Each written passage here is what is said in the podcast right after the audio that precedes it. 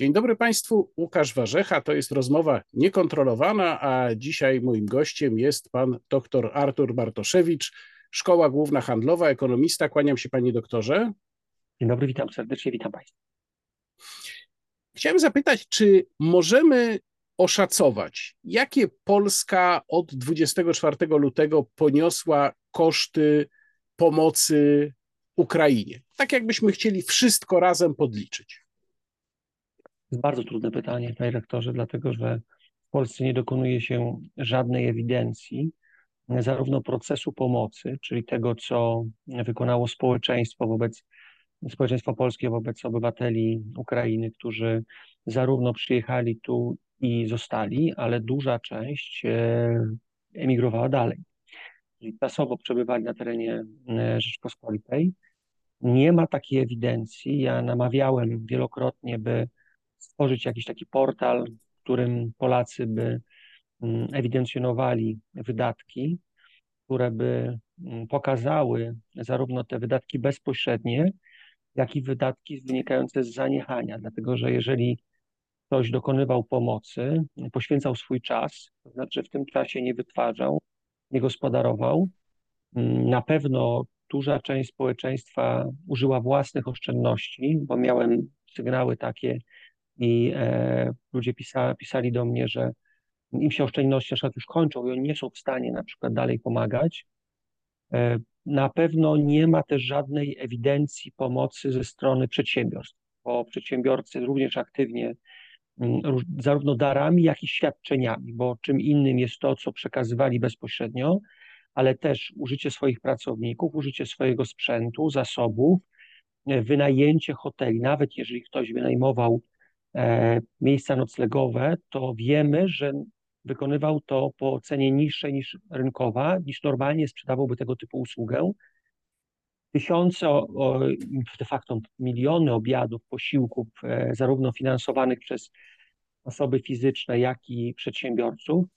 No i cała skala państwa, kosztów państwa, i tu znowu możemy powiedzieć, to, co jest w wymiarze transferów bezpośrednich E, do Ukraińców, Ukrainę, którzy przyjechali do Polski, więc mówimy o całej, całym wsparciu pomocy socjalnej. Mówimy o w ogóle użyciu administracji, struktur administracji do przygotowania rozwiązań prawnych, implementacji rozwiązań prawnych, które umożliwiły na przykład um, udzielanie pomocy. E, mówimy o całej dyplomacji, o, o narzędziach Mm, związanych z transportem. E, przecież spółki Skarbu Państwa e, używały swojego, używają. Nie wiemy, jak jest, ale znaczy nie jest to oficjalne, ale wiemy, że mm, Polska również dostarczała Ukrainie i dostarcza cały czas paliwa na mm, wykonywanie funkcji obronnych przez e, wojska ukraińskie. Mamy oczywiście ogromne zaburzenia w gospodarce krajowej, więc mamy podwyższenie inflacji wynikającej z tego zjawiska, więc to też są koszty, które trzeba było zmierzyć i zważyć. No i mamy cały sprzęt wojskowy i koszty związane z, ze szkoleniami, z transportem, ogromne koszty związane z leczeniem e, pacjentów, którzy napływają do nas z, z Ukrainy e, w wyniku tych działań zbrojnych. To są mm, stany pacjentów katastrofalne. To znaczy, jeżeli ktoś jest po uderzeniu y, jakiejś takiej ładunku wybuchowego, bądź też miny, czy też jakakolwiek inna bomba, rakieta, to są, y, to są uszkodzenia ciała, bardzo drogie procesy lecznicze i bardzo drogie procesy rehabilitacyjne, które my pokrywamy. Jedyne informacje, które pojawiły się w przestrzeni, ja już pomijam takie szacunki, które różnego rodzaju środki prezentują, to było, była informacja minister, minister finansów, która powiedziała kilka miesięcy temu o wartości 50 miliardów. E, tak, i właśnie o, o, to chciałem właśnie pana spytać, tylko przypomnę, że pani minister Rzeczkowska mówiła to w trakcie swojej wizyty wspólnie z panem premierem Morawieckim w Stanach Zjednoczonych tak. i no, zostało to trochę odebrane jako taka próba naciśnięcia na Amerykanów, żeby może byli bardziej hojni wobec Polski. Przedstawiamy tutaj, ile ponieśliśmy, jakie ponieśliśmy koszty w pierwszym roku wojny. No i właśnie tu chciałem zapytać, na ile ten szacunek jest Pana zdaniem wiarygodny? Całkowicie niewiarygodny. Znaczy, on jest y, taką wartością, która odzwierciedla naprawdę niedużą część kosztów, które poniosło społeczeństwo, gospodarka. I ja bym chciał jeszcze o jednym koszcie powiedzieć, który jest trudny do oszacowania, ale reorganizacja społeczna i gospodarcza wynikająca z tego, że mamy rozwodnienie mm, społeczeństwa, mamy pojawienie się zagrożeń, których do tej pory w społeczeństwie nie mieliśmy. Ukraina jest krajem mocno zdemoralizowanym, korumpowanym i taka była. To nie jest tak, że cokolwiek się zmieniło. Skala korupcji mm, i handlu tym, tą pomocą humanitarną, handlu bronią, e, która jest za darmo oddawana Ukrainie, jest kolosalna. Do tego stopnia, że ostatnio Amerykanie bardzo sprzeciwili się temu procesowi i zażądali zmian, łącznie ze zmianą e, struktur rządzących, czyli będziemy mieli do czynienia z, ze zmianą ministrów, e, może i premiera, bo korupcja jej skala jest już nie do zrozumienia dla Amerykanów. Znaczy oni tego nie są w stanie ogarnąć. Ja, ja pomijam Polaków, bo my nie jesteśmy w stanie nawet Mm, uznać, że to zjawisko jest w relacji między Polską a Ukrainą, nie mówiąc, żeby to ocenić i, i, i próbować to oszacować. No i jeszcze jedna bardzo ważna rzecz, do Polski napłynęła e, duża ilość pieniądza nieewidencjonowanego z przestępczości, z korupcji. E, ona, to, ten pieniądz wpłynął, ten pieniądz e, służył do tego, żeby wykupić mieszkania, domy, ale też wykupić lub próbować wykupić biznesy, bądź też uruchomić biznesy w Polsce jako biznesy europejskie. Więc panie rektorze, jeżeli ktoś zechce kiedyś, mam nadzieję, że będzie na tyle odwaga i będzie na tyle mądrość, żeby zliczyć ten koszt, to nie są wartości 50 miliardowe. To są wartości e, wielokrotnie przewyższające te kwoty, o których mówimy.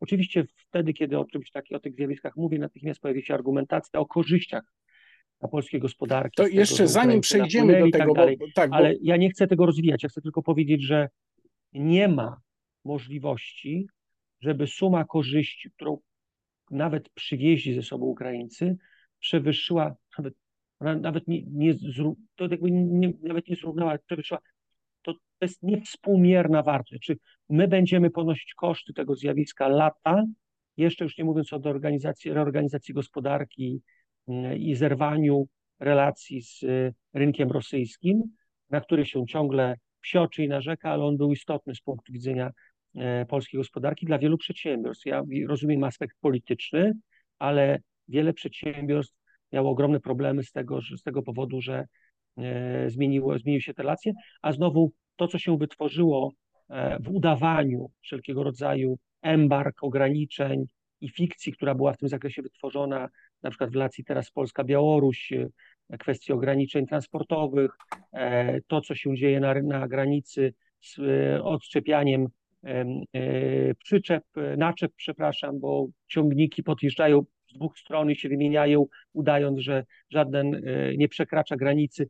Znaczy, fikcje, fikcja, która została wytworzona, spowodowała na przykład na granicy polsko-białoruskiej wzrost 3 do 5 krotnie kosztów transportu. I, i, I my ciągle udajemy i mówimy, E, piwo bezalkoholowe. To jest, to jest absurd dla mnie, znaczy to, to, tego nie jestem w stanie zrozumieć, więc podsumowując, tych kosztów w wymiarze bezpośrednich, pośrednich e, i indukowanych jest naprawdę bardzo dużo i wartość 50 miliardów to jest kropla w morzu. Pan wspomniał o instytutach, które się zajmują szacowaniem tej pomocy. No, jednym z takich chyba najbardziej znanych, jeśli nie najbardziej znanym indeks, indeksów jest y, ten, który podaje Kiloński Instytut Gospodarki Światowej. Na pewno pan to zna. Mhm. Ja sobie sprawdziłem, oni robią takie podsumowania cykliczne. W tym najnowszym jest mowa o tym, że polskie wydatki wyniosły 4,26 miliarda euro czyli około 19 miliardów złotych. No to jest suma jeszcze dużo, dużo niższa od tego, co mówiła pani minister Rzeczkowska e, i jednocześnie ma to być 0,682 tysięczne procent e, polskiego e, produktu tak. krajowego brutto. Skąd akurat tam takie niskie wartości? No bo trochę mi się nie chce wierzyć, żeby oni tutaj po prostu oszukiwali, prawda? Muszą skądś brać te wielkości. Znaczy, tak jak powiedziałem na samym początku, my w ogóle nie mamy szacunku wartości transferów i skali pomocy, którą Polacy wykonali indywidualnie, gospodarstwa domowe, e, osoby fizyczne plus przedsiębiorcy. Jeżeli jakakolwiek informacja jest, to jest o wartości transferów socjalnych, które można skalkulować ze względu na możliwość identyfikacji odbiorczej. Nie ma żadnej informacji o wycenie wartości e, zbrojenia, które przekazaliśmy, nie ma żadnej informacji o wartości szkoleń, e, z surowców, które dostarczaliśmy w przypadku, w przypadku paliwa, żadnej informacji, nigdzie nie znajdziemy o skali e, kosztów służby e, zdrowia, czy obecnie ochrony zdrowia, która została użyta wobec poszkodowanych w tej wojnie, więc nie ma takich danych. Nie ma takich danych, nikt nie chce ujawniać. My mamy w, z Ukrainą umowę z 2016 roku, która zobowiązuje nas, to podpisana dwa lata po mm, aneksji Krymu, e, zobowiązuje nas do udzielania pomocy wzajemnej za darmo, czyli my realizujemy to e, bezpłatnie, łącznie z dostarczaniem broni, e, z zapewnieniem trzech posiłków i e, wydarzeń kulturalnych e, na potrzeby tych, którzy przyjeżdżają do Polski się szkolić. E, panie rektorze, to jest po prostu wielka manipulacja, e, świadome w moim przekonaniu, bo nawet gdybym nie miał danych jako ekonomista, jako nau, naukowiec, bardzo często nie mam danych i piszę różnego rodzaju opinie, artykuły, wówczas wyraźnie podkreślam, z jakiego obszaru mi dane udało się zebrać, a jakich danych w moim przekonaniu jeszcze brakuje i mogę wówczas powiedzieć, że dana wartość jest niedoszacowana. W tych raportach, o których pan redaktor wspomina, nikt nie mówi o niedoszacowaniu. Wszyscy przedstawiają to jako liczby i wartości święte, jednoznaczne, a to w moim przekonaniu jest wprowadzaniem opinii publicznej zarówno na poziomie Polski, jak i świata błąd. My jesteśmy przedstawiani w wymiarze międzynarodowym jako nieistotny gracz i zawsze będziemy tak przedstawiani, dlatego że my nawet nie dbamy o to, żeby pokazać tą skalę pomocy. Ja od początku mówiłem, że należało taką ewidencję tworzyć właśnie po to, żeby po pierwsze tworzyć przekaz międzynarodowy, dwa, pokazać Ukrainie jednoznacznie skalę tej pomocy, trzy, zbudować dumę narodową, która jest niezbędna do utrzymania chęci dalszego działania. Dlatego, że jeżeli tego nie ma i tych danych nie ma, pamięć ludzka jest niezwykle zawodna i, i się wszystko rozmywa. I zaczyna ten stan rozmycia rzeczywiście się ujawniać. I ostatnio w jednym z programów powiedziałem, pojawił się taki stan mm, e, wstydu e, za, e, i rozgoryczenia za to, że czujemy się wykorzystani. Tutaj nawiążę do słynnej wypowiedzi pana ministra Jacka Czaputowicza w Polsat News, który powiedział o tym, że jakakolwiek próba wysuwania jakichś roszczeń, czy może bardziej wyrażania oczekiwań, nawiązywał tu do wypowiedzi pana ministra Przydacza, w związku z pomocą, jakiej udzieliliśmy, udzieliliśmy Ukrainie, to jest polityka, no tu nie cytuję dosłownie, ale on użył takich słów hieny i że jemu się to kojarzy y, z szmalcownictwem politycznym. No, wypowiedź wywołała burzę. Jak pan ocenia takie stanowisko? Mówię tutaj i o tym, co powiedział pan minister Przydacz, i o tym, co powiedział y, były szef MSZ, pan Jacek Czaputowicz. Znaczy, ja uważam, że bezwzględnie należy oczekiwać y, partnerskich relacji między stronami, nawet wówczas, gdy jedna strona, tak jak Polska, wykonywać działań pomocowych, to oczekiwanie uznania tego jako mechanizmu e, realnego, budującego współpracę nie opartego na hasłach i demagogii przedstawianej przez drugą stronę, jest e, fundamentem prawidłowych relacji międzynarodowych.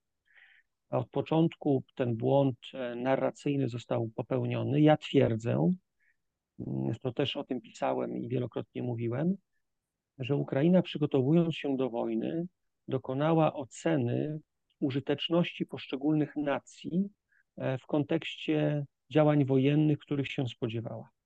Ja tutaj nie mam mm, żadnych pretensji do Ukraińców w tym zakresie. Znaczy, to jest z ich strony duża mądrość i przebiegłość, wynikająca z pewnych cech drapieżności tego narodu. Mm, I to jest analiza, która została wykonana, która pozwoliła uplasować poszczególne nacje do ról. I Polska Polacy, my mamy taką cechę niezwykłej, niezwykłej naiwności i wyniosłości, która nie pozwala nam, albo taka duma, którą my w sobie nosimy, która e, powoduje, że my nie chcemy, żeby nikt nam, żeby ktoś nam podziękował. My uważamy, że to jest taka pozycja, że my chcemy przez to być lepsi. Ale to też wynika z takiego, z takiego mechanizmu, czy takiego stanu biedy, w której się wychowaliśmy, czy zostaliśmy ukształtowani. E, I ta duma ma taki charakter fałszywy. E, Ukraińcy wiedzieli o tym. To jest bardzo łatwe do zidentyfikowania, jak zachowują się, zachowują się Niemcy, jak zachowują się Amerykanie, Holendrzy.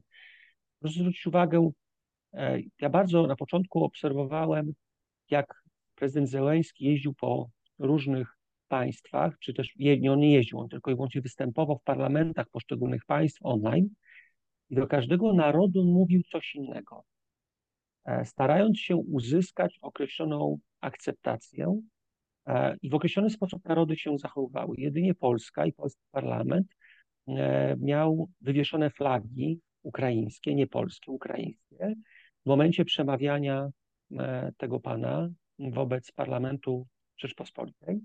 Żadnym innym parlamencie niczego takiego nie było.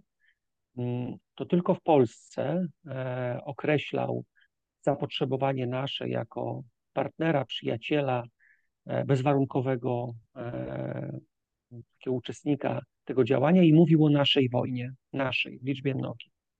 E, w innych e, parlamentach mówił o wielkości tych narodów, o tym, że one mają określoną rolę cywilizacyjną, o tym, że one będą odbudowały, będziemy razem współpracowali. Zupełnie inna narracja, zupełnie inne oczekiwanie. E, zresztą to widać, w jaki sposób komunikował się i skomunikował się na początku z Niemcami, jak dzisiaj ta narracja została zmieniona i mamy elity ukraińskie, które bardzo silnie ciążą na współpracę e, z Niemcami, pomimo tych ostrych słów zaniechania na początku i wkładania nas w, określoną użyteczność narracyjną dla Ukraińców. I to wszystko powoduje, że mm, my zostaliśmy rozegrani. Rozegrani na własną e, prośbę, z własnej chęci. Nie potrafiliśmy w żadnym momencie e, to było bardzo źle odebrane. Ja dzisiaj słyszę polityków, ostatnio w jednym z programów jeden z polityków PSL-u zaczął e, krzyczeć o tym, że krzyczeć, bo nawet nie mówił nas, teraz już krzyczą o tym, że rozbroiliśmy się i oddaliśmy broń Ukraińcom. Nie, można, nie trzeba było tego robić, tylko panie rektorze, mm, od 24 lutego zeszłego roku ja nie słyszałem takich słów. E, nikt e, nie próbował podważyć logiki, która była prowadzona. Podobnie Konfederacja dzisiaj, która bardzo silnie narracyjnie podnosi różnego rodzaju argumenty, ale w trakcie tego konfliktu do zeszłego roku, do końca zeszłego roku, nie było polityków w Polsce, którzy jednoznacznie mówili, że to nie chodzi o to, żeby nie pomagać, tylko żeby pomagając zachować godność tego, który pomaga wobec narodu, któremu się pomaga. Tej godności, utrzymania tej godności nam zabrakło i z tego powodu mamy dzisiaj ogromny problem, bo my musimy prosić o to, żeby ktoś nam podziękował. My musimy prosić, żeby ktoś nas potraktował poważnie, no bo mowa o tym, żebyśmy na przykład e, uzyskali dostęp do grobów ofiar wołyńskich, rzezi wołyńskiej, w sytuacji, kiedy e, ekshumacje mm, żołnierzy III, III Rzeszy SS-manów trwają e, w czasie wojny na Ukrainie. E, Niemcy sobie to zapewnili i mają do, w pełne prawo do takiego działania.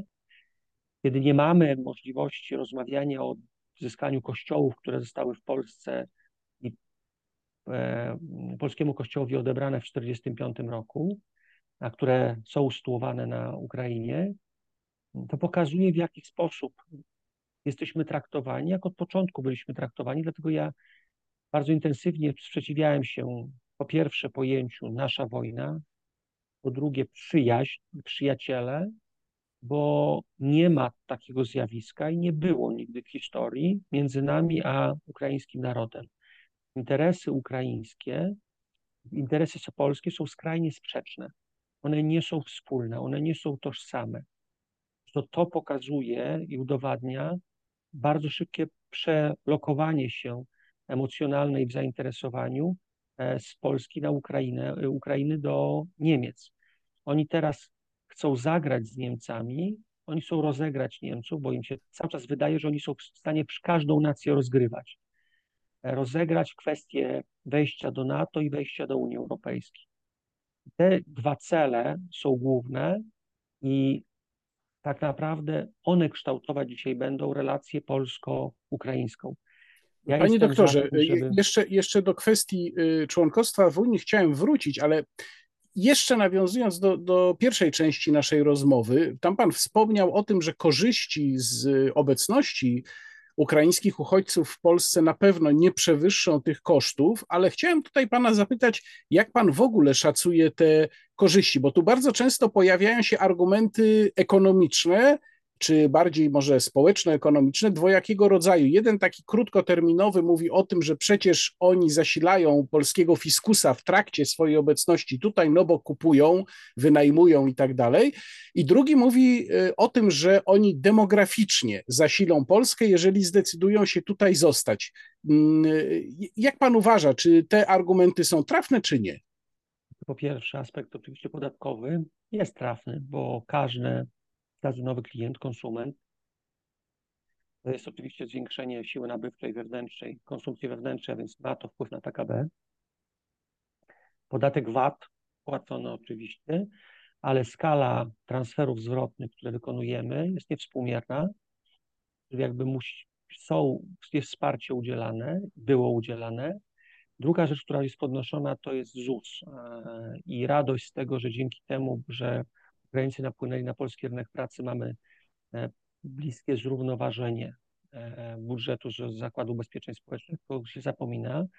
Składki dzisiaj wpłacone w przyszłości będą wyprowadzane, e, czyli będzie trzeba wypłacać emerytury i będziemy bardzo zdziwieni, jak kosztowny to będzie mechanizm dla Polski, jak szybko Ukraińcy znajdą sposób na to, żeby uzyskać emeryturę minimalną w Polsce i będziemy płacić i będzie to wypływ ogromny. Mało tego, są ogromne transfery zwrotne, to znaczy Ukraińcy zarabiając w Polsce transferują gro, to są miliardy, które płyną do, z budżetu, z gospodarki polskiej do, na Ukrainę, więc te wartości są, ja jeszcze raz mówię, nie wszystkie się da zmierzyć i zważyć dziś, bo tych danych cały czas nie mamy wszystkich pełnych. Aspekt demograficzny jest dyskusyjny, dlatego że nie ma tutaj e, znacznego boomu, a wręcz przeciwnie, e, są ogromne obawy i dlatego też mamy do czynienia z, między innymi ze wzrostem poparcia dla Konfederacji ze strony młodych kobiet, dlatego że kobiety poczuły się zagrożone napływem kobiet z Ukrainy, dlatego że demografia i relacje, mm, struktura społeczna jest e, jednoznaczna. Mężczyzn brakuje w relacji do, w liczbie do kobiet, Kobietom coraz trudniej znaleźć partnera, mm, a przyjechały na teren Rzeczpospolitej osoby bardzo zdeterminowane i to kobiety polskie coraz częściej mówią, one mają czas na to, żeby pójść do fryzjera i do kosmetyka. My nie mamy, bo one mają środki albo dostają te środki, nie podejmują pracy, a my musimy pracować. Oczywiście może być traktowane jako śmieszne, nieistotne, ale to jest problem społeczny, więc niechęć w tym zakresie nie tylko narosła, ale będzie jeszcze narastać. E, atrakcyjność e, tych kobiet okazuje się być większa dla części mężczyzn, więc będziemy polskich, będziemy, będziemy mieli do czynienia z sytuacją, w której kobieta z Ukrainy po prostu będzie wiedziała, że uzyskuje paszport europejski, obywatelstwo europejskie dzięki wejściu w związku, związek z Polakiem, tak jak dla Polek jest atrakcyjny, atrakcyjny, atrakcyjne małżeństwo z Niemcem czy z Francuzem, ale nie jest atrakcyjne dla, mm, w tym zakresie dla Polki e, małżeństwo z Ukraińcem. Tak jak dla Ukrainki jest atrakcyjne i podniesienie e, poprzez, e, a czy swoisty awans społeczny poprzez małżeństwo z Polakiem, ale Polka i, i, i poszukiwanie męża na Ukrainie nie jest tego typu procesem. Więc to będą zjawiska dla nas degradujące społecznie, one już są. Ja już też kiedyś powiedziałem na jednej z anten, ja bym chciał zobaczyć e, minę wielu polityków, jak Ukraińcy zaczną się organizować w partie polityczne w Polsce, jak będą wpływać na mm, procesy wyborcze i będą wpływać na decyzje polityczne w Polsce niewspółmiernie z oczekiwaniami społecznymi. Proszę zwrócić uwagę, że demografia w Polsce to jest starzenie się społeczeństwa, czyli będziemy mieli do czynienia z sytuacją, w której Polacy będą się starzeją, będzie ich ubywać, a napływające nacje prędzej czy później uzyskają proces decyzyjny w Polsce, będą kształtować przez zwiększenie swojej liczebności, przez system wyborczy, przez kształt sceny politycznej, będą oddziaływać na decyzje, które niekoniecznie będą korzystne dla Polaków. Ja przestrzegam przed tym, bo to jest bardzo niebezpieczne i za 10-15 lat odczujemy takie zmiany i takie decyzje, które nie ciężko dzisiaj je określić i napisać, jakie konkretne będą, ale to tak jak, panie rektorze, starzejące się społeczeństwo zacznie uchwalać większe, e, większe transfery dla osób starzejących się, e, a w tym momencie osoby młodsze będą musiały na to zapracować, no to one w tym momencie powiedzą, rezygnujemy z takiego państwa i wyjadą, bo koszt funkcjonowania tego państwa będzie dla nich niewspółmierny z korzyściami. Tak samo w momencie, kiedy pojawią się nacje zewnętrzne w sposób zorganizowany, a Ukraińcy się bardzo silnie organizują, to będziemy mieli do czynienia z sytuacją, w której będzie siła wpływu tej grupy społecznej, która już jest dwumilionowa w Polsce, przynajmniej tak szacujemy na razie, a jak ona się ukształtuje, to jeszcze zobaczymy, to ona już dzisiaj będzie dosyć silną siłą, a za 5-10 lat okaże się znaczącą siłą, dlatego też użyłem słowa rozwodnienia narodowego. My się rozwadniamy. Więc, panie rektorze, szacowanie korzyści miliardowych w takim czy innym kierunku przy braku oceny długookresowej bezpieczeństwa narodu jest dla mnie nieodpowiedzialnością ekonomiczną, jeżeli ktoś dokonuje takich ocen. Odpowiedzialność ekonomiczna to jest patrzenie długookresowe na wszelkie stany, które są w stanie, ujawnią się w następstwie nawet takich zjawisk, które w krótkim okresie wydają się korzystne, jak na przykład poprawa sytuacji na rynku pracy z punktu widzenia pracodawców, tak? no bo oni dostali zasilenie z kapitałem e, ludzkim. Ale no to jest bardzo częsty społeczny... argument, który się zresztą mhm. już wcześniej pojawiał właśnie. No, y, wiemy, że mieliśmy dużą imigrację zarobkową z Ukrainy, bardzo dużą. To była oczywiście największa część pracowników zagranicznych przed 24 lutego ubiegłego roku. W tej chwili w większości to są kobiety, no ale nie tylko, bo to są też dezerterzy, ci, którzy dali łapówkę. Masowo, masowo mężczyźni. To nie jest tak, jak ktoś na ulicy właśnie. widzi rodziny, y, osoby, które dostosowały się do przepisów e, ukraińskich, gdzie mają osobę niepełnosprawną, gdzie mają większą liczbę dzieci. To wszystko zafunkcjonowało i to nieprawdą jest, że Ukraińcy mężczyźni walczą, a kobiety wyjechały, bo po całej Europie, gdzie jeżdżę, widzę młodych mężczyzn, Ukraińców, którzy zdezerterowali ze swojego kraju i coraz więcej w mediach czytamy o tym, że ukraińska armia ma kłopot w coraz większy zapewnieniu e, żołnierzy, e, zasobu ludzkiego. Coraz starsze osoby są powoływane do pełnienia służb, służby mm, wojskowej. E, chciałem zapytać o Unię Europejską. Mam wrażenie, że w dużej części przynajmniej polskiej elity władzy jako dogmat przyjęto, że Polska powinna wspierać jak najszybsze członkostwo Ukrainy w Unii Europejskiej. E, czy pan uważa, że mm, to jest słuszny dogmat, czy może powinniśmy wokół tego mieć dyskusję? Jak w ogóle pan ocenia sytuację, w której w ciągu powiedzmy paru lat, wiem, że to pewnie jest nierealne, ale załóżmy, w ciągu paru lat Ukraina weszłaby do Unii Europejskiej, co by to oznaczało dla Polski na polu korzyści i strat? Że powiedziałem, że interesy polskie, ukraińskie są dla siebie sprzeczne. Proszę zwrócić uwagę, ile lat negocjuje Turcja wejście do Unii Europejskiej z jednego powodu. E, terytorium i liczebność Turcji i potrzeby rolnictwa tureckiego spowodowałyby dezorganizację wspólnej polityki rolnej, którą odczułyby, odczuliby rolnicy francuscy niemieccy, holenderscy. To samo z punktu widzenia Ukrainy. Ukraina może nie ma tak dużej liczebności, ale skala produkcji żywności powodowałaby dezorganizację całkowicie rynku rolnego w Europie. Nikt na to trzeźwy nie zdecyduje się. Będzie negocjacja w nieskończoność. Ja nie jestem zwolennikiem, znaczy ja jestem zwolennikiem przeciągania Ukrainy do świata cywilizowanego, zakładając, że ten świat cywilizacyjny jest światem zachodnim. Ale nie da się wprowadzić do Unii Europejskiej państwa niestabilnego politycznie i militarnie. Ukraina, jeżeli dojdzie do zakończenia tego konfliktu, będzie obszarem zbałkanizowanym, takim, w którym ryzyko wybuchu konfliktu będzie permanentne. To będzie obszar o wysokim e, prawdopodobieństwie terror, zjawisk terrorystycznych, bo podobnie będzie się działo w relacji Ukraina-Rosja i one będą cały czas podpalały, podpalały, zresztą służby specjalne dwóch państw będą w tym zakresie tworzyły zdarzenia, po których e, będzie można próbować rozgrywać jakąś korzyść dla siebie. Ja nie jestem zwolennikiem e, nacisku ani wsparcia e, pronatowskiego i prounijnego Ukrainy. Ukraina ma przed sobą 20-30 lat, jeżeli nie więcej, stabilizowania politycznego. E, tam jest totalna oligarchia. O tym my cały czas zapominamy. Tam jest oligarchia, tam jest korupcja, tam jest skala przestępczości gigantyczna, gospodarczej czy też pozostałych typów.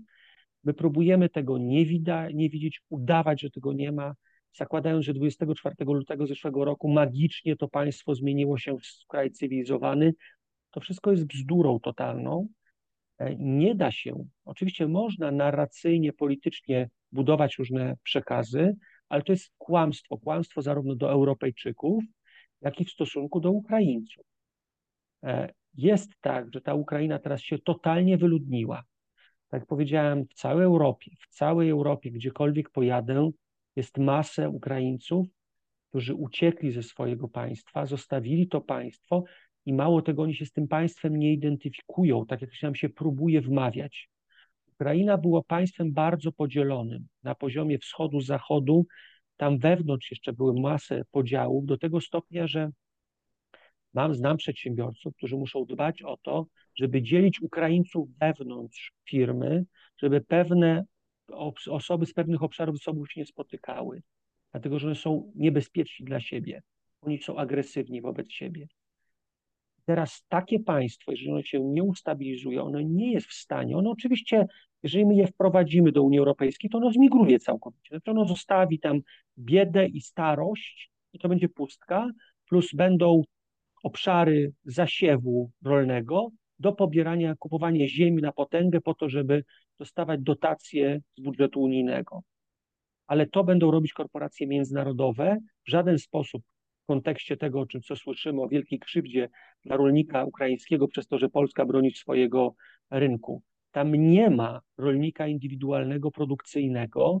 On, jeżeli jest, on tylko dla własnego gospodarstwa wytwarza, a ogólnie są wielkie połacie skupione przez korporacje międzynarodowe, które też grają przekazem politycznym. Oligarchowie europejscy, powiązani z oligarchami ukraińskimi, którzy przedstawiają fikcję w przekazie dla nas i bawią się tak, taki, tak, w taki sam sposób, jak zabawiła się na początku polityka ukraińska z nami, kiedy powiedziałem, że jesteśmy naiwni, e, otwarci i łatwowierni. Mamy te cechy wypisane na twarzy. Tacy jesteśmy.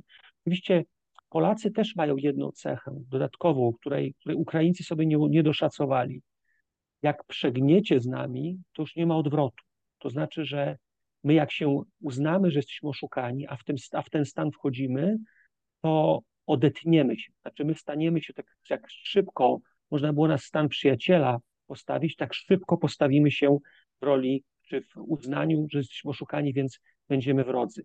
Ja od początku powiedziałem, mówiłem to tej wojny, że to, co podjęto w Polsce, mm, zabawę społecz, społecz, społeczeństwem, kiedy prosiłem decydentów, e, zarówno z mediów publicznych, prywatnych, jak i polityków, żeby nie, nie wciskać nas, nasz kultury ukraińskiej, nie uczyć nas tej kultury nie twierdzić, że ona jest nadzwyczajna, przez to degradować naszą kulturę, naszą przestrzeń, którą wybudowaliśmy i dumę z tego, co mieliśmy.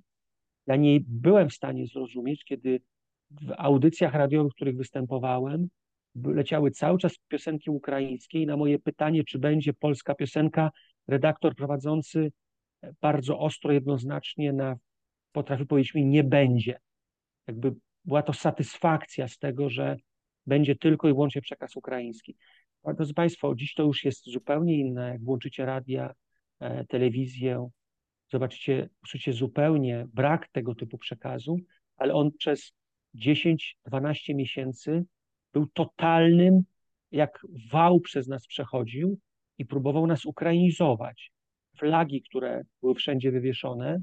Ja przypomnę, co uratowało Polskę. Powstanie warszawskie.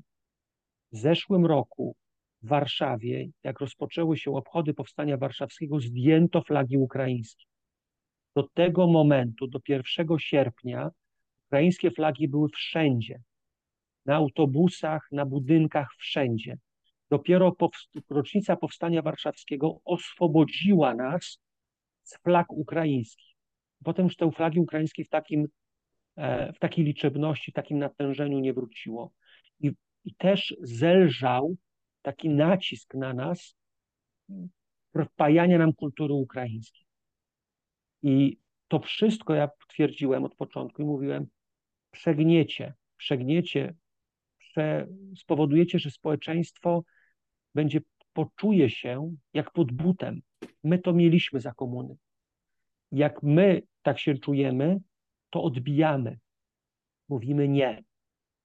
Panie rektorze, pod koniec zeszłego roku blisko połowa Polaków już mówiła w badaniach, w badaniach społecznych, że pomoc dla Ukraińców jest zbyt duża. Nie to, że my mówimy, że nie powinno być. Ja cały czas powtarzam, bo to szacunek wielki dla każdego z nas. My jesteśmy naprawdę godnym narodem, bo my mówimy, że trzeba pomóc, ale pomóc tym, którzy naprawdę potrzebują. Ale ta pomoc była już w zeszłym roku traktowana jako zbyt duża 49%, jeżeli dobrze pamiętam, a w tym roku już, w czerwcu, była ponad 50% negacja, czy uznanie, że jest zbyt duża. To narasta. To tutaj, tutaj chciałbym zapytać, bo y, mówi Pan o tym, że zmieniły się y, zmieniło się nastawienie również elit, że ten, ten nacisk zelżał. Oczywiście ja to też widzę na, na poziomie retoryki, tak, ale czy pańskim zdaniem decyzje, konkrety też za tym idą. Pierwsza sprawa, która przychodzi mi do głowy, kwestia uprawnień socjalnych dla ukraińskich uchodźców. Żeby było jasne, ja to podkreślę jeszcze raz, zawsze to robię na wszelki wypadek, że uchodźców my musieliśmy przyjmować, ja nie mam co do tego żadnych wątpliwości. Pytanie jest o to, na jakich zasadach i jakie dajemy im uprawnienia socjalne w Polsce. Więc te uprawnienia cały czas są i y, z tego co rozumiem, no, nie mają zniknąć. Jak pan, jak pan tu ocenia kwestia retoryki z jednej strony, kwestia decyzji z drugiej? Retoryka się zmieniła e, ze strony partii głównych, e, czyli w tym momencie mówimy główna rządząca i opozycyjna Prawo i Sprawiedliwość Platforma Obywatelska, dlatego że obie zorientowały się, że rośnie trzecia siła, silny ośrodek, czyli Konfederacja. Konfederacja, wówczas, kiedy w styczniu tego roku dla polityków e, Prawa i Sprawiedliwości tłumaczyłem, że jeżeli będzie dalej tego typu przekaz medialny, mm, narracja, to zobaczycie, że urosną do 20%. Wtedy to było traktowane jako irracjonalne słowa z mojej strony, z nich oceniane, a dzisiaj, a dzisiaj już mamy 15-16 w zależności od badania, dlatego że dwie strony główne oddały tą przestrzeń. Ja nie kwestionuję w tym momencie samej Konfederacji, tylko mówię, że politycy odczuli, tak naprawdę to jest tylko i wyłącznie jedyny argument, który spowodował zmianę ich narracji. Oni odczuli, że tracą, ale bardzo późno, za późno już, odczuli, że tracą e, elektorat, elektoraty. Teraz ja powiedziałem, że za późno, w tym sensie, że one już, oni już nie odbudowują, nie odbudują. Znaczy, nawet jeżeli zmienili narrację, to wielu, wielu z nich to jest fałszywe. Tak powiedziałem o tym polityków z PSL-u, który krzyczał, e, że broń za darmo, to byłbym redaktorem na spotkaniu, powiedziałbym, no a gdzie pan był 3 miesiące, 6, 10 miesięcy temu? Więc ludzie wiedzą i rozumieją e, i rozumieli bardzo szybko, bo i pan redaktor, ale i ja wykonywaliśmy komunikację ze społeczeństwem. Ja wiem po moich wystąpieniach, co ludzie piszą, co do mnie piszą, jak e, twierdzą, że nareszcie ktoś coś powiedział i możemy coś mówić. Dlatego, że, także, że zwróci Pan uwagę, nawet w naszej rozmowie my co jakiś czas podkreślamy takie mechanizmy ochronne. Czyli ja mówię, że trzeba pomagać, a czy Pan rektor też mówi, że rozumiemy, że coś jest niezbędne, tak? My nawet jesteśmy tak otoczeni e, tą taką agresją, e, która od początku była. Przecież każdego z nas, jak racjonalnego, oceniającego to, co się działo na, przy naszej granicy, pojęcie ruska onuca to było bardzo powszechne.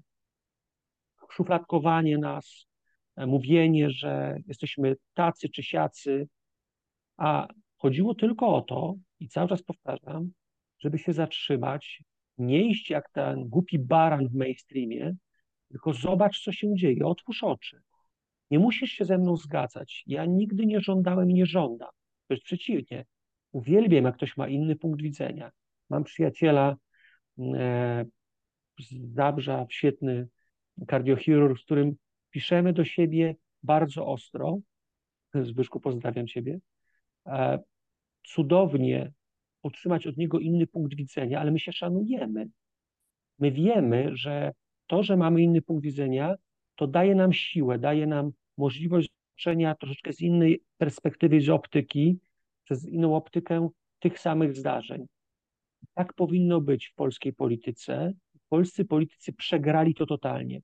Poszli bez, e, bez żadnego zastanowienia się, bez e, momentu, w którym wstrzymane by było e, takie, mm, taka wierno poddańcza postawa, która natychmiast się urodziła. To, była, to było dla mnie, jako dla obywatela Rzeczpospolitej, takim największym takim bólem, który odczułem.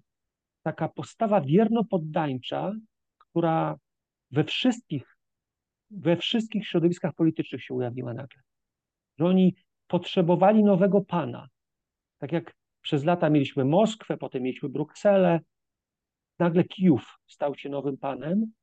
Oni każdym ruch, każdy gest, każde słowa spijali, powtarzali i szli w tego typu narrację. Dzisiaj część otrzeźwiała, część. Znaczy ja słyszę i czuję, który mówi tak naprawdę, bo już wytrzeźwiał, a który mówi tylko i polityk, który tylko i wyłącznie z tego względu, że wykonuje narrację czysto wyborczą. To czuć, to, to każdy z nas widzi dokładnie, co się dzieje w tym zakresie. Ale nie ma, nie mam przekonania, panie rektorze, że to się już ustabilizowało i że my nauczyliśmy się to, tym rozegraniem przez Ukraińców, że kolejnego takiego zjawiska oddania się totalnego nie będzie. E, najbardziej, druga rzecz, która bolała, to noszenie flag obcego państwa przez członków rządu na klapie, bądź też dziennikarzy, bądź osoby, które były istotne, liderów opinii publicznej. Z jaką łatwością przyjęli obcą flagę. Panie rektorze, ja od dwudziestu paru lat, troszkę dłużej nawet, obserwuję tą scenę polityczną. Ludzi różnych, którzy się pojawiają z, różną natęż, z różnym natężeniem. Nie widziałem ich flagami polskimi. I to było najbardziej bolesne. Panie bo... doktorze, już właściwie, właściwie pan odpowiedział w dużej mierze na ostatnie pytanie, które chciałem panu zadać, ale mimo to je zadam również z taką prośbą, żeby być może, jeżeli pan zechce, oczywiście podzielił się jakimiś osobistymi doświadczeniami. Jak pańskim zdaniem wyglądała i też zmieniła się debata publiczna wokół polskiej polityki wobec Ukrainy po 24 lutego? Pan jest popularnym komentatorem, do wielu miejsc był pan zapraszany, też mógł pan to obserwować również siedząc w studiach, czy to telewizyjnych, czy radiowych. Jak pan to ocenia? Jak pan sam to odczuł jako osoba, która e, no, nie wyrażała opinii takiej jak większość? Moje odczucie indywidualne to raczej jest e, sekowanie i, i, i izolowanie. To znaczy, tu nie ma, nie ma jeszcze e, takiego uznania, że mamy prawo publicznie powiedzieć coś, co nie jest zgodne z mainstreamem. W Polsce bardzo silnie działa pojęcie mainstreamu i e, tak jak powiedziałem, tego wiernopoddańczej postawy, mm, bo sposób zarządzania w Polsce jest takim e, mechanizmem opartym o logikę folwarczno-pańszczyźnianą. To znaczy, musi być ten dziedzic i ten dziedzic mówi, co się będzie działo i daje polecenia. I jesteśmy tak w tym zakorzenieni, ja używam jeszcze takiego jednego pojęcia skolonizowania, skolonizowania umysłu, jak i gospodarki, jak i społeczeństwa, że ludzie wolni, a zaliczam siebie do ludzi wolnych. Wolnych dlatego, że bez względu na skutki, które mogę odczuć bądź odczuwam, e, staram się mówić to, co rzeczywiście mój, moje odczucie, umysł, wiedza pozwala ocenić e, i, zobrazować. Staram się to mówić, staram się z tym komunikować, nawet licząc się z tym, że nie będzie to popularne, bądź też nie będzie akceptowane. Ja to rozumiem. I uważam, że to jest doskonałe, że tak jest. E, dyskusja się zmieniła w tym zakresie, że pewne pojęcia wróciły, na przykład kwestia Wołynia wróciła. E, I, i większą odwagą, przynajmniej niektórzy politycy zaczęli, zaczęli o tym mówić, chociaż mam wrażenie, że tak jak wcześniej powiedziałem, duża część z nich traktuje to tylko jako próbę zbijania kapitału politycznego, a nie rzeczywiście rozwiązania problemu. Ja uważam, że dla dwóch stron, i Polski, i Ukrainy, mówienie jednoznacznie o prawdzie historycznej, o tym, co się wydarzyło, e, bez próby wykorzystywania się wzajemnego, instrumentalnego traktowania, bo my też, jednoznacznie powiem, w wielu obszarach traktujemy Ukraińców instrumentalnie. Na początku wojny pamiętam takie dyskusje, w której Polacy mówili, dobrze, niech napłyną, niech zasilą nas demograficznie. Przecież to jest bandyctwo na narodzie, sąsiedzie. Drodzy Państwo, przypomnijcie sobie, jak nas kosztował drenaż mózgu i wyjazd e, milionów Polaków, e, utrata tego zasobu. Ktoś gdzieś dokonywał takich decyzji w określony sposób nas okradał z zasobu ludzkiego. Teraz my ze swojej strony również tak to traktowaliśmy, jako okazję. Jeżeli kogoś chcesz traktować poważnie, jeżeli kogoś uznajesz, e, nie jako swoje zaplecze, bo my też Ukrainę traktowaliśmy cały czas i traktujemy jako takie lekkie zaplecze dla nas, nie jako partnera. Więc też z drugiej strony nie dziwię się, że Ukraińcy e, boją się takiego traktowania i nie do końca szanują, też nie do końca akceptują ten język dobroci, który od polskich polityków płynie. Bo my się zachowujemy cały czas jak te pany, które łaskawie coś realizują i dają. To się naprawdę czuje w debacie publicznej, e, w debacie politycznej, która nie mówi o realnych problemach, chociaż ich coraz więcej jest, bo takich ludzi jak pan redaktor, jak ja, coraz więcej ludzi zaczyna mówić. To, to, się w ogóle już pandemii ujawniło. To znaczy ludzie zaczęli troszeczkę więcej mówić wówczas, kiedy się nie zgadzają z ogólnym przekazem, tym mainstreamem lub władzą. Oczywiście to da jedną rzecz, panie redaktorze. Może nie jeszcze nie w tych wyborach, ale myślę, że za 4 lata, za 8 lat będziemy mieli do czynienia z bardziej wolnym narodem w decyzjach publicznych, w decyzjach politycznych, niż dzisiaj tak mamy do czynienia. Ja życzę tego wszystkim Państwu. Nie chodzi o to, żeby się zanegowywać dla zasady. Chodzi o to, żeby otworzyć się na troszeczkę inny sposób myślenia, nie liniowość, a dyskrecjonalność, żeby mieć odwagę e, podjęcia ryzyka, powiedzenia nie po pół roku, roku albo po tym, jak ktoś inny powiedział, że dobrze, że to powiedziałeś, tylko w ogóle powiedzieć, komunikować się, tworzyć wartości społeczne, bo to wszystko to jest kapitał społeczny. My musimy budować ten kapitał społeczny, tą siłę, a ona wynikać będzie z siły jednostek i z odwagi jednostek. Jeżeli ta siła i odwaga jednostek zostanie sklejona, połączona w większe wartości, to pojawi siła, się siła i odwaga narodu. A to jest nam potrzebne, dlatego że siły, które są wokół nas, bardzo często tak abstrakcyjnie przedstawiane, ale one dzisiaj są silnie jednoznacznie zidentyfikowane. Ukraina ma inny interes, Niemcy mają inny interes niż Rzeczpospolita, Rosja ma inny interes niż Rzeczpospolita. Tak zawsze było, tylko my sobie wmawiamy, że ktoś jest naszym przyjacielem.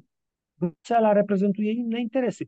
Jeszcze raz, bardzo to podkreślę, nie znaczy, że nie mamy być w Unii Europejskiej, a wręcz przeciwnie, to nie znaczy, że nie mamy z nimi współpracować, wręcz przeciwnie, ale mamy nie dać się wykorzystywać. Ja mam nadzieję, to jest ostatni przekaz, że to w jaki sposób zostaliśmy wykorzystani przez Ukrainę, odsuci nas, otrzeźwi. Wreszcie zrozumiemy, że jak ktoś zaczyna się podawać za przyjaciela naszego, to trzeba z dużą ostrożnością do tego podchodzić, a na początku założyć sobie własne cele, cele dla państwa, dla narodu, określić, co my chcemy i w tym kontekście dokonywać nawet pomocy drugiemu państwu. Bardzo dziękuję za tę rozmowę. Moim gościem w rozmowie niekontrolowanej był pan dr Artur Bartoszewicz, ekonomista, Szkoła Główna Handlowa. Dziękuję bardzo panie doktorze. Dziękuję serdecznie. To była rozmowa niekontrolowana. Łukasz Warzecha, kłaniam się i do zobaczenia.